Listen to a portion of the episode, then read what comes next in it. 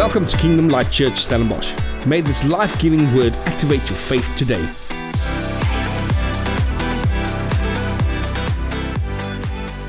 Great. So we are busy with a sermon series called Fixed Focus. Fixed Focus, and it's our third week.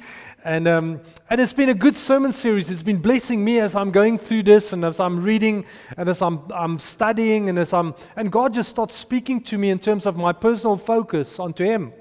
How many of you have, have changed your perspective a bit of how you think and focus? Come on.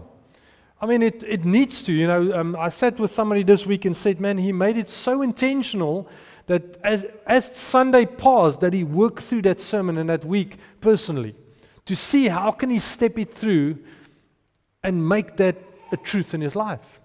So in week one, we've looked at the importance to keep your focus. Remember that? To keep your focus. Of course, we lose our focus. Remember the story of Peter? We spoke about Peter walking on the water, climbing out of the boat, looking his eyes, fixing his eyes on Jesus, and then suddenly lost his focus because of the waves and the wind and the stuff and the things around him. He started sinking. And, and in this series, we've used the illustration of an eagle. And that's why I've got an eagle up there. You see, eagles are incredible things, incredible creations of God. Man, I love it. Um, if you go and study the eagle, it's incredible how an eagle's eyes are phenomenal. An eagle's eyes can see its prey 3.2 kilometers away. I think some of us can't even walk 3.2 kilometers. That, I mean, an eagle can see 3.2 kilometers, and, and some of the scientists says it can actually see the type of prey. That's how good it sees. But the incredible thing about an eagle's eyes is when it attacks its, its prey, its, its muscles and eyes continually adjust as it, as it flies and adjusts and attacks. But the great thing about this is an eagle has the ability to, to keep focus, not just to keep focus, to maintain its focus through the attack. No matter what storm we go through, no matter what we step through, what we do, as we as Christians need to, need to get ourselves to keep and to maintain focus, no matter what the storm is. And God started speaking to me through this thing, and that's how our sermon series got birthed. Now, I really believe that God created us with the spiritual ability to keep focus like an eagle. God uses creation to teach us and to groom us. No matter what the world throws at us, we have the ability in our spirit to keep focus and to keep our focus no matter what you face. Now, in week two, last week, um, I don't know how many of you joined us, but it was a fun sermon. We looked at the power of declaration, the power of your words in your life, and how we need to steward it because our words and our declarations and our confessions direct our lives. You see, we, we looked at how Jesus, through declaring the word, dealt with temptation in the most vulnerable place of his life. He went into the desert, he fasted 40 days, and the enemy came, like he usually do when you're at the most broken, the most tired. The enemy comes and he started accusing. And Jesus just said, No, this. This is what the word says. This is what the word says. And, and it was such an incredible time. So if you, if you want to go back, listen to the sermons on our website, you'll be blessed. So, you see, see, all of us, somewhere in our lives, have to face a vulnerable moment. We do. We face vulnerable moments, we, say, we face tough moments, we face temptations in our lives, and the answer lies in the power of God's Word. But not just God's Word, His Word through our mouths, how we declare and how we confess and what we say. So, our core theme or our core scripture for this series is Hebrews 12, verse 2. And Amplified, it says, Let us run with endurance and active persistence the race that is set before us, looking away from all that will distract us and focusing our eyes on Jesus. Focusing our eyes on Jesus, who is the author and perfecter of our faith. Isn't that amazing? Now, I, I wanted to use the Amplified because it says so well. It says, focusing your eyes on Jesus. The, the New King James says, fixing your eyes on Jesus, the author and perfecter of our faith. Now, today I want to continue looking at things that distract our focus away from Jesus. How many of you love oysters? Come on, repentance time. Nobody. Come on. Some people love oysters. Oysters. Oh, oh, there we go. Come on, oyster, oyster fans. Now, if you speak to an oyster farmer or an oyster fisherman or people who dive the stuff out and they collect the oysters to eat, and they will always tell you one thing. Out of a batch of oysters that the farmers, a farmer or harvesters have, there's always a bunch of them that is empty inside when they open an oyster. Did you know that? Now, the problem is this they're called whelks or sea slugs. You remember, you, we pick up the nice shells, but it's actually a slug inside called a whelk. Now, a whelk goes and it goes and it sits on top of an oyster and it drills a hole in the oyster and then it sucks every bit of that oyster empty. It's incredible, isn't it?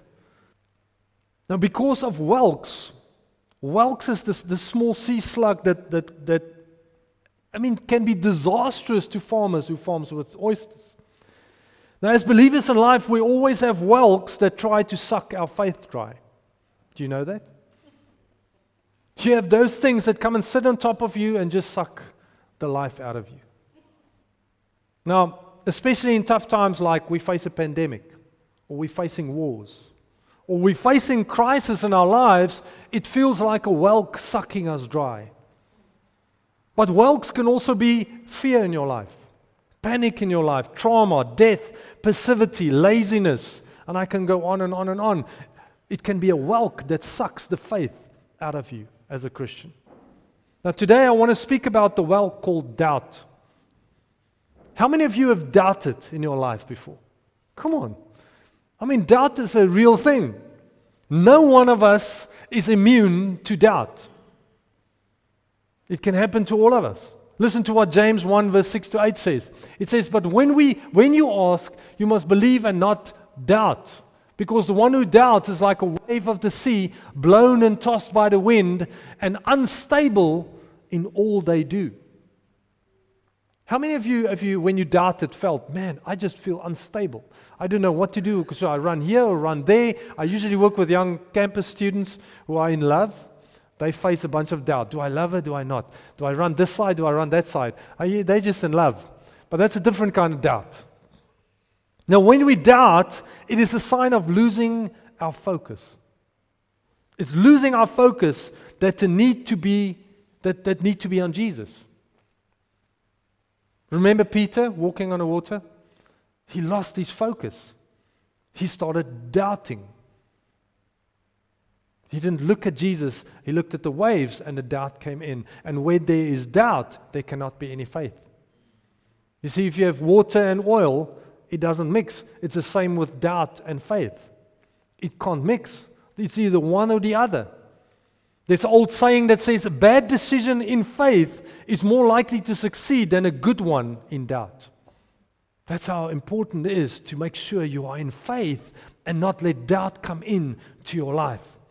Before we think it's only weak people who doubt, even the greatest heroes in the Bible struggled with doubt. They had to deal with it.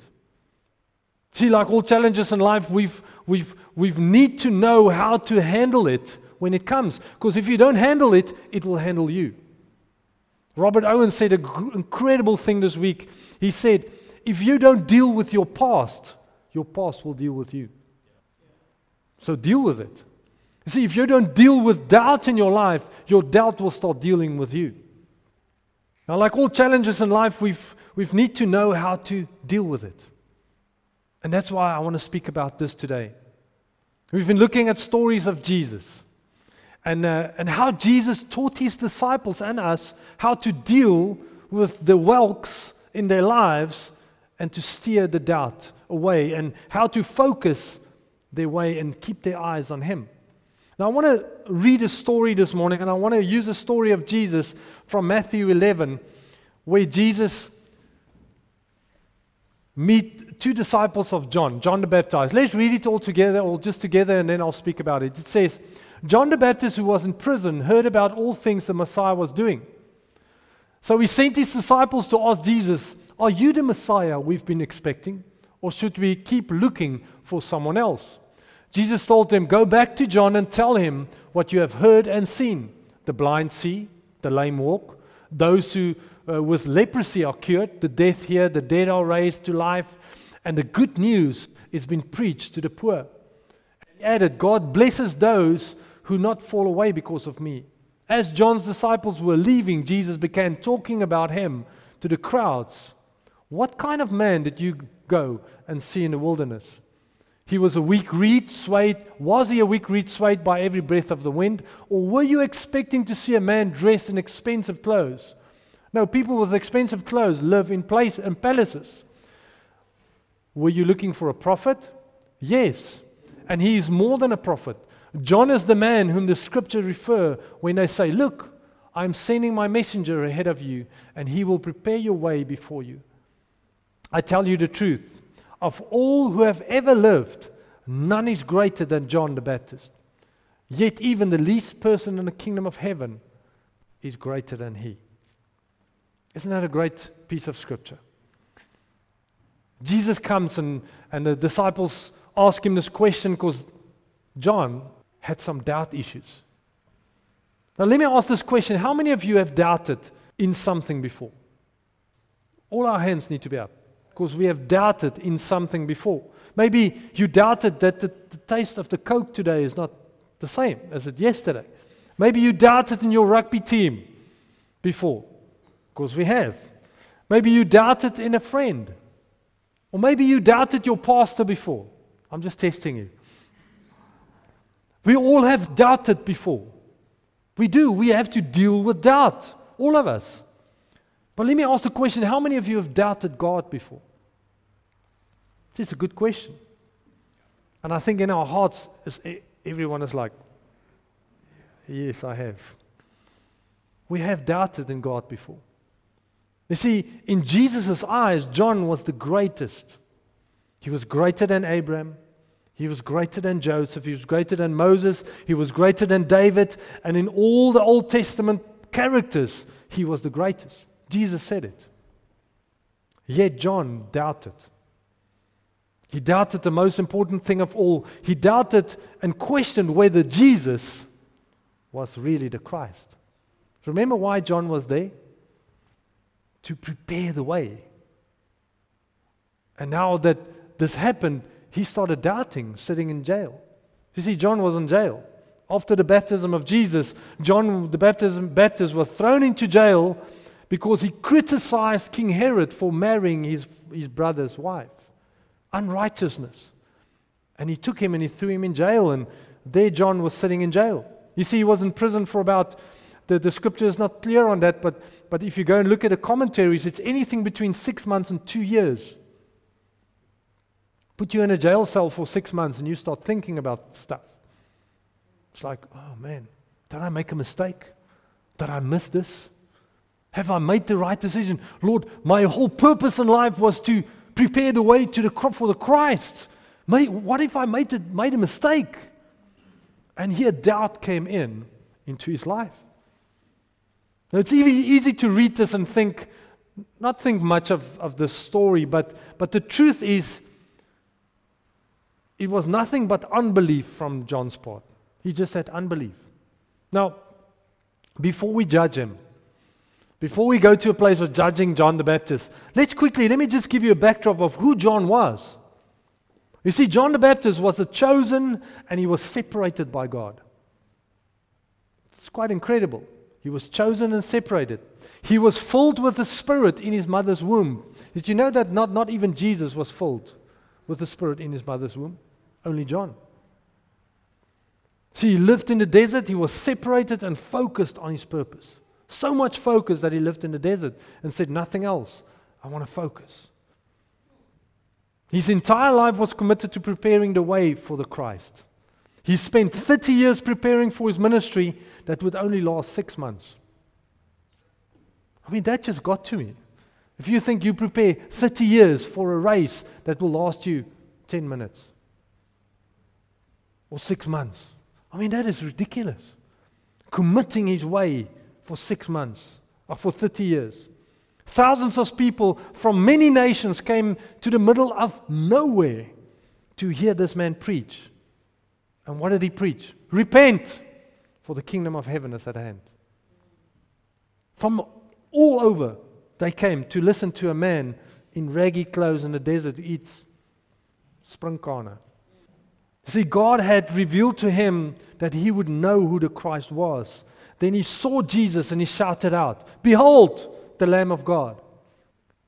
When John baptized Jesus, then, I mean, just this catches me. I've got a whole sermon on this whole this story. But when he baptized Jesus, the Spirit of God ascended on him like a dove. It wasn't a dove, it was a person. But like a dove descended upon Jesus. And then the voice of God spoke, This is my beloved Son in whom I'm well pleased. I mean, if that doesn't change your life, you are really deaf. God spoke audibly, the Spirit ascended. and John was, guess what John was? Right next to Jesus, holding him with the Spirit ascending, God speaking. It's an incredible moment. He heard God, he heard God speak audibly, This is my son. At that time, John was absolutely certain that Jesus was the Christ. Who wouldn't be? Zero doubt. Zero doubt. He was so adamant about it that he said this in John, in John 1:32. Listen to what he says. He says, Then John testifies, I saw the Holy Spirit descending like a dove from heaven, resting upon him. I didn't know he was the one, but when God sent me to baptize with water, he told me, The one whom you see, the Spirit descends and rests, is the one who will baptize with the Holy Spirit. I saw this happen to Jesus, so I testify he is the chosen one of God. That's John. I testify that he is the Christ, he is the Messiah. But then he went to prison and sat in a one by one or five by five cell for, say, a year, a long time. And guess what happened? He started doubting. He started doubting in it. And I, I thought, how can you doubt that moment? How can you doubt an experience like that? How can you lose focus from this end, being John the Baptizer, to sitting in prison and now doubting if God is really, or Christ is really the Christ?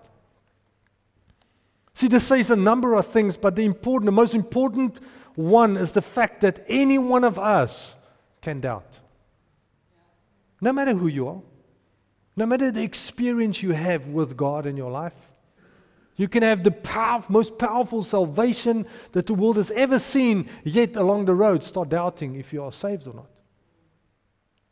If I ask you to raise your hand in this room, and don't do that, but just to raise your hand, how many of you in a salvation moment felt that you had to get saved again? Most of us. You see, all of us come to a place where we doubt.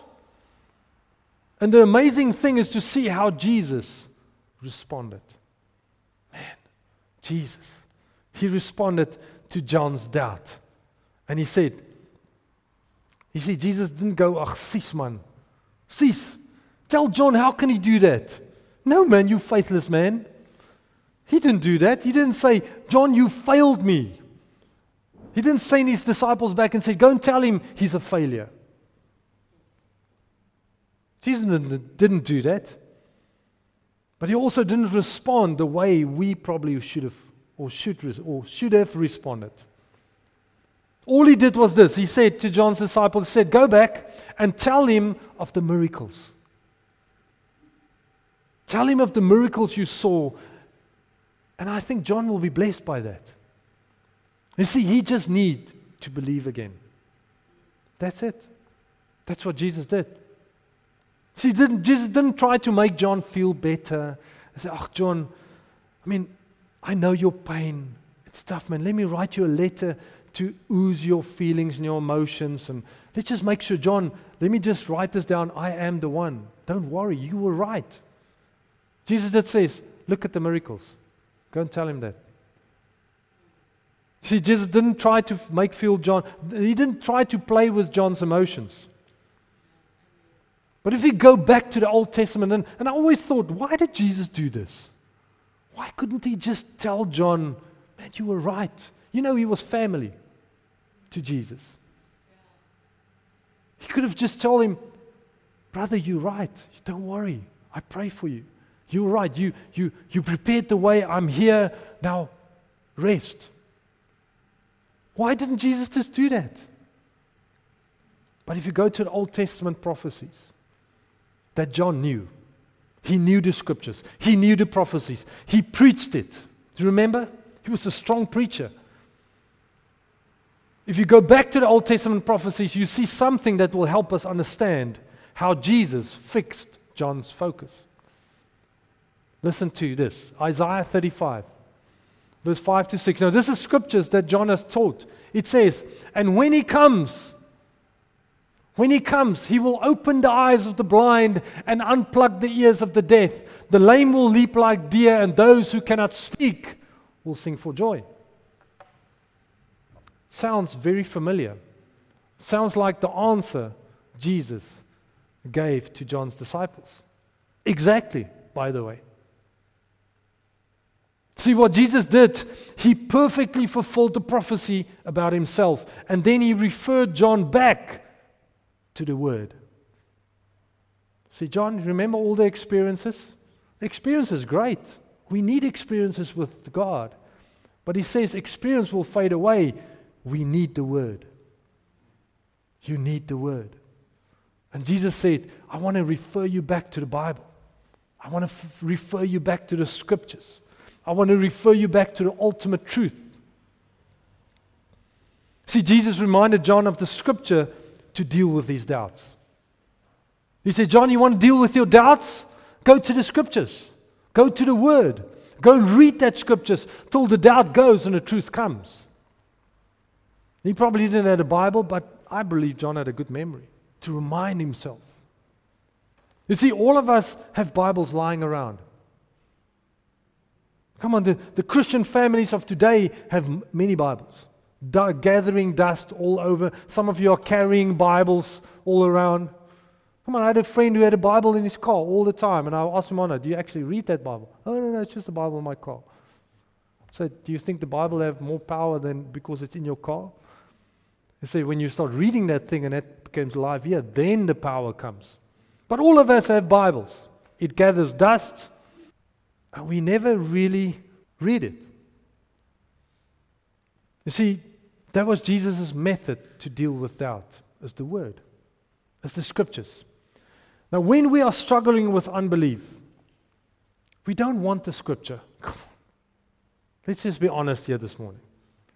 All of you struggling with unbelief, you're struggling through a moment, a tough moment, you don't want a Scripture. Maybe you do, but I just want to be honest here this. You want a friend to come and sit with you and say, Don't worry, my friend. You're okay. You want Jesus to wrap his arm around you and tell you verbally, it will be okay. You want God to audibly speak to you because you are in emotional hole. It's going tough. It is not nice. I know I'm speaking to all of you here. I'm not feeling like I'm going to open, I don't want to open my Bible now. I just want someone to tell me it's going to be okay. I'd rather want Jesus to appear to me right now. That would make me feel better. But overcoming doubt isn't just about feeling better. Can I just be honest? It is about getting back into faith. Not only that, getting back into faith comes only from getting the word into your life. Remember Romans 10 17? Faith comes by hearing, and hearing by the word of God. So, you want faith back into your life, start reading the word. Get the faith back into your life so that the doubt can go and the faith can come. Of everything Jesus could do for John, what did Jesus do? He sent the word back. He could have written him a letter. He could have sent his own disciples back with John's disciples to encourage John. No, no, all he did is he took the word and he sent it back to John. For he knew that this would stir John's spirit. It would stir up his spirit to overcome the doubt. And sometimes we face doubt and we want emotional things and we want to eat ice cream and we want to do things. But all you need is you need truth. To bring the faith back into your life. How many times do you feel broken and beaten up? How many times do we feel broken and beaten up by circumstances in our lives, things that happen that is really tough that we need to face? You can't get around it. You just need to face this thing. All of us. There's a story that I love, and it's not up there, but I'm just going to read it to you. It's a story of a, a, two, a dad and his son, who's two farmers, was walking on the farm one day. And it's a story of a young farmer and his dad. They found a wooden well bucket behind the barn. That bucket that you threw in the well and you pull the, the water up. And they found a wooden well bucket behind the barn lying in the sun. The young man thought it was useless at first because it's been lying in the sun, unused for a long time, and he could see the daylight between the wooden slats of the bucket. Certainly, this thing would never hold water again. Never, he said to his dad. But the old man tied the bucket to the well rope and let it drop into the water below.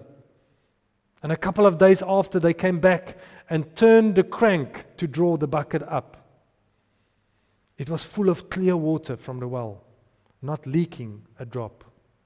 You see, the water had rehydrated the wood slats until it fit together as originally designed, and the bucket was useful again. You see, life sometimes beats us up, and it sucks the faith out of you. It makes you feel that you are unused, unusable.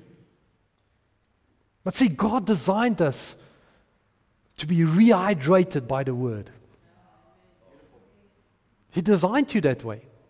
Sometimes you feel dry and you feel, man, I just want to want to lie on my bed and do nothing because I feel like I'm cracked up. I'm beaten and hurt. And all we need is to be rehydrated by the water of the Word. You see, the Word turns our focus back to God, brings our focus back to God. It feeds our faith. And guess what? The enemy will try to keep you in the sun. It will try to keep you away from the water so that you can leak and dehydrate. That's where the enemy wants us. But we need the Word. The Word is our lifeline. The Word is the thing that brings life into our whole lives. When, when doubt comes, you need to make sure what rehydrates you. I want to tell you a testimony today, I just want to end with this, not a long sermon. But most of you know that I was a, I was a professional runner for a bunch of years, and I was a hurdler. And I was reaching the, the pinnacle of my, of my career. It was the year 2000, and, and it was the Olympic year. Olympics was in Sydney that year. And, um, and I qualified early in the season. I kept on qualifying. And, um, and John Marie will tell you You've got an international qualifying standard, and then you've got a South African qualifying standard, which probably always is much tougher because they want you to win a medal. But just to make it there, we just want to make it there before one minute medals. But anyway, so I started qualifying on the toughest standard early in the season. I started qualifying, qualifying, qualifying. And at that stage, a stage in, in my career, in, in, in that year, I was probably the athlete who qualified the most to go to the Olympics that year on all the qualifying standards. So I thought, well, it is on, I'm just going. And, and at the end of the season, I got hurt. I, I was doing something in the gym and I thought I was stronger than I thought, and I hurt my, it was a, a, a abdominal muscle that goes onto your pubic bone and it, it's ligaments, and then you have a hernia, tores out because of it. And, and so I had a hernia exercise, and I could run with some pain medication. You just warm it up quite well, and you run and then afterwards it gets sore again and you just have some medication and then so i could run. I'm not going to miss my olympic games because of this. And i'll fix it later on. And so i kept on running and so i got this serious injury and, and i trusted god to heal me because olympics was coming and I remember I was in the healing line every Saturday night at Kobus van Rensburg. We were in Potch and there was healing services every night. People with cancer, people with AIDS, people with this got healed right next to me, up, down, center. And I stood in the middle and nothing, nothing God didn't touch me, He didn't heal me, He didn't do anything. And I started doubting. I started doubting in God's goodness for my life. Said, Lord, but you've given me these talents. Now you're leaving me dry and lying in the sun. And where are you? And it's not as if I wasn't in the Word or I wasn't, I was just down and out. God saved me radically a, few, a, number of years ago. I knew God. I was baptized in the Spirit. I was baptized. I knew God. I was in a great family. But here I'm standing in the toughest moment of my life. I, I, I've been preparing for this moment all my life. And God doesn't want to heal me. So, long story short, I went to Europe, got sick, couldn't qualify again because you had to qualify six weeks before the games. And uh, I was flying back on an airplane. I was really mad at God. And the doubt grew. And it grew more. So I went back home as a good athlete does, and I rehab, got go, went for an operation. They fixed the hernia, and uh, took a took a whole season that I missed. 2002, I came back first race of the season, same injury, same injury. Now you think, I mean, you've missed your dream. You've re prepared. I mean, rehab is not fun. Eh? it is really not fun. It is tough because you're there in the physio's office. He kills you. Then the biokineticist kills you. Then you can't go to the track that you love. And you step through this. and the first race of the season, you are back. Yay! Same injury. So I decided, okay, Lord, I need to get out of here.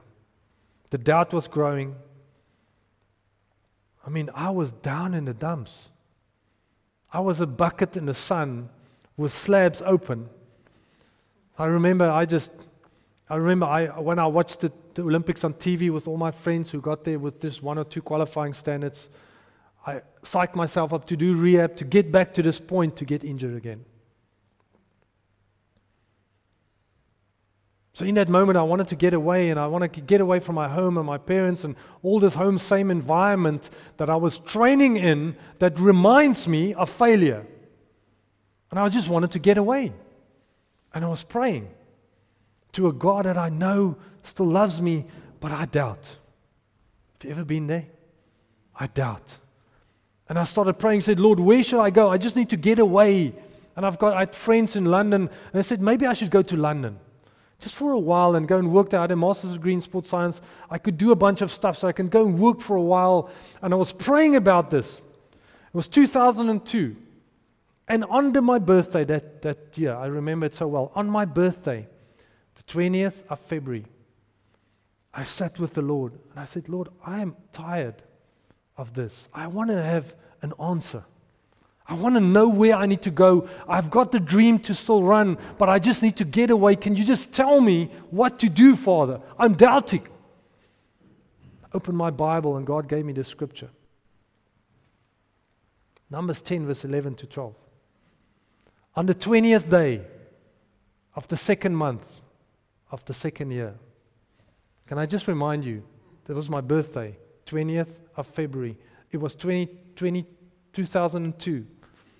The cloud lifted from above the tabernacle of the covenant law. Then Israel set out from the desert of Sinai and traveled from place to place until the cloud rested.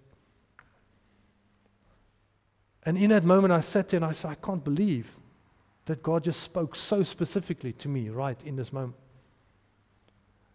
And every experience that I had with God in a moment with the word that brought truth into my life, the doubt was gone and clarity came. And in one week, I sold my car, a little mini that I bought myself. My dad couldn't afford to buy me a car, so it was my running money. I bought myself a little mini, and it was my car. I sold my car. I took the money of the car and bought a plane ticket. I went to London, and in six months in London, I had intense times with the Lord. I met him personally. I met Jesus in a vision personally. Changed my life. I saw the love of God in way. I mean, I told some of the testimony last week, remember? When I started making declarations. Why? Because I started burying myself in the Word. and started making declarations. And in that moment, God taught me how not to doubt. And every time the doubt came in, I said, Wait, Lord, there's truth. And I started declaring the truth over my life. After six months, God spoke to me again and said, It's time to go home. I went home, started training again. Six months after that, I won a bronze medal at the World Student Games, which I didn't really even, not even plan to go there because I was injured. And how just God came and turned the tides. Turned the tides immediately in my life. You see, sometimes God doesn't use an emotional touch to deliver us from unbelief. We want it, but He doesn't always give it to us. See, He loves us so much that He's helping us to operate in the highest form of faith faith that takes Him at His word. Where His word comes and penetrates your life, break through that boundaries, through the toughest of tough times. Where His word comes and guides you and kill the doubt and bring the faith. I want to encourage us this morning that as we step into challenge after challenge after challenge worldwide, personally, maybe you're going through challenges right now in your life, and the bucket feels dry. The slats in the bucket is open, and you feel that no matter what's been poured into me, everything just flows out. I feel depressed. I feel anxious. I don't know where my life is going. I don't know this. And if I think about God, I don't know where He is. But see, the enemy wants you to doubt. He wants you to doubt in yourself. He wants you to doubt in who you are. I want to end with this. And we were standing at, at the prayer night, Friday night. And as we were worshiping, what was that song again, Rousseau? Can you remember? Uh, we sang. Oh my goodness. Blank. We sang a song that says that you will never fail me, God. You will never fail me. You will never fail me. And we've sang that song over and over, and all the men, man, it was powerful. and God said to me straight up, He showed me a picture of Moses walking around in the desert with his sheep. And remember, he was walking in the desert with sheep because he was under condemnation because he killed a man in Egypt. And he fled. And now he's walking around in the desert with condemnation, with not liking himself, with doubt in his heart. And he saw, oh, a bush are burning. And he thought, maybe I should go and see. And as he walked close, the scripture says, as he walked closer to the bush, God spoke to him. And in that moment, God said to him, I will never fail you. I will never fail you. I will never leave you. And then I could hear Moses say the following He said, but Lord, I'm scared that I will fail you. And how many of us today in our lives come to a place where we feel, Lord, I know you will not fail me, but I'm scared that I will fail you, Lord.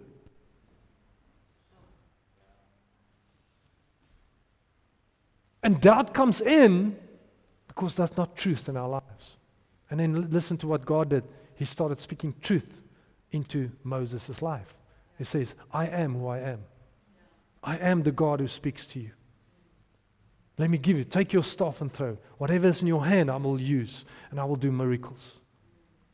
But see, sometimes we look at the doubt and we look at the, the, the, the, the less that we, the, the little bit that we have, and God says, I will never leave you nor forsake you. And no matter if you feel that you will fail me, I will still never fail you.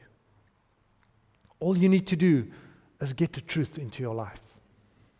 Invite that truth into your life. Take the word if you don't feel like it. Just take the word and just read it and read it.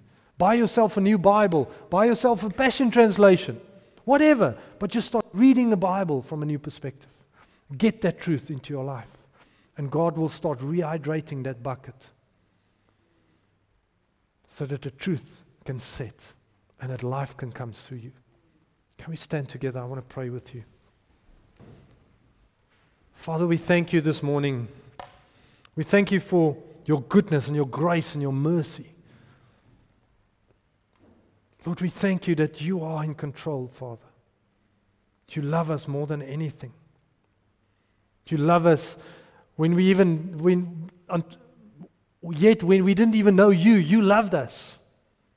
You paid the, the penalty for, for, for our sin when we were still sinful.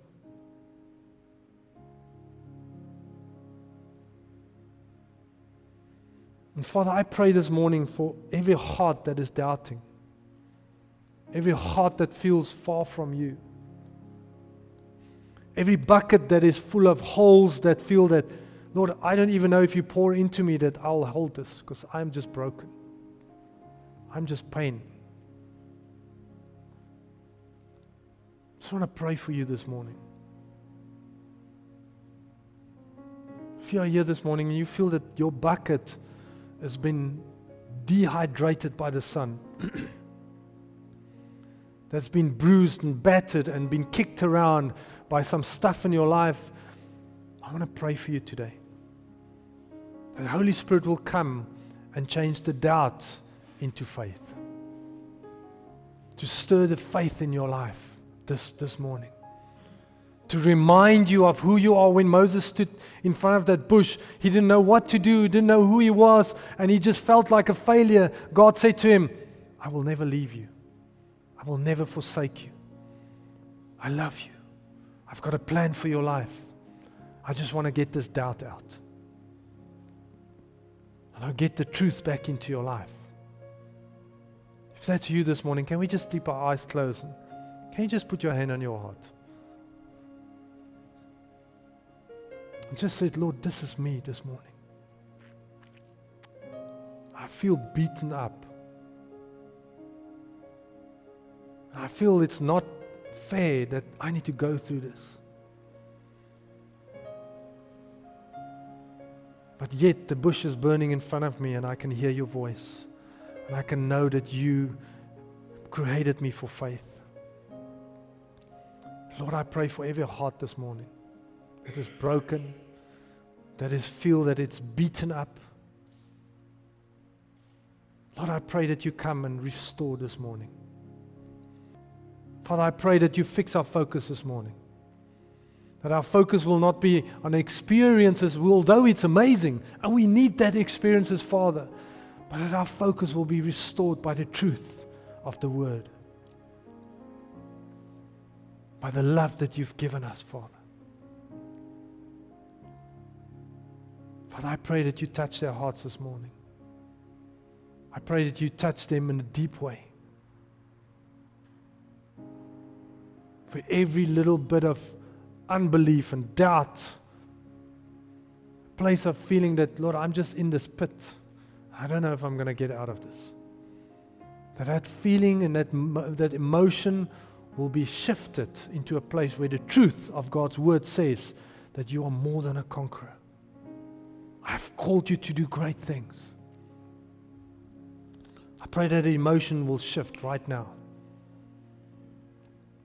That depression thing will shift right now. That anxiety thing will shift right now. That your healing power will come and touch people this morning. Thank you for listening to our weekly sermon. For more detail, visit www.klcstellenbosch.co.za.